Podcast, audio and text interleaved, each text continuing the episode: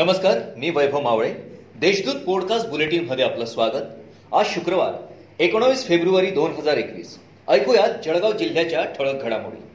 कोरोनाच्या प्रादुर्भावामुळे यंदा शिवजयंती साधेपणाने साजरी केली जाणार आहे.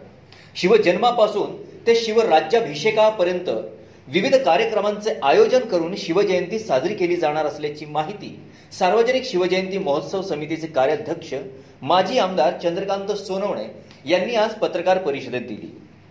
शहरासह जिल्ह्यात अयोध्या येथील श्रीराम मंदिर उभारणीसाठी निधी संकलन सुरू आहे. याची संधी साधून बनावट पावती पुस्तक छापून पैसे वसूल करणाऱ्या एकाला आज गोलानी मार्केटमध्ये पकडण्यात येऊन त्यास पोलिसांच्या ताब्यात देण्यात आलंय.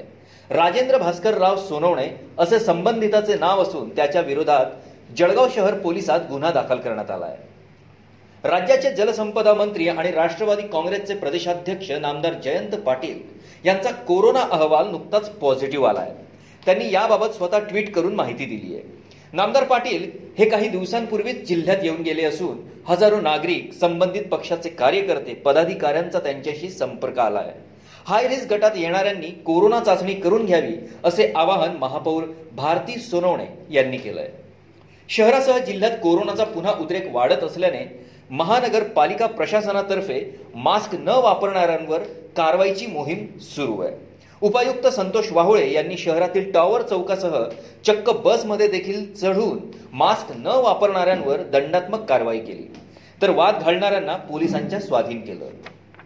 गेल्या चार दिवसांपासून जिल्ह्यात कोरोना बाधितांच्या संख्येत सतत वाढ होत आहे.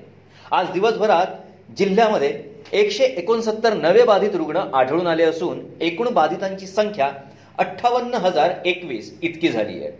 चार दिवसांपासून बाधितांच्या संख्येत वाढ होत असल्याने जिल्ह्यात पुन्हा कोरोनाचा उद्रेक वाढत असल्याने प्रशासनाची चिंता वाढू लागली आहे. या होत्या आजच्या ठळक घडामोडी. याबरोबरच वेळ झाली येथेच थांबण्याची. भेटूया पुढील पॉडकास्ट बुलेटिन प्रसारणात. तोपर्यंत संक्षिप्त बातम्या आणि ताज्या घडामोडींसाठी देशदूत डॉट कॉम या संकेतस्थळाला भेट द्या. धन्यवाद.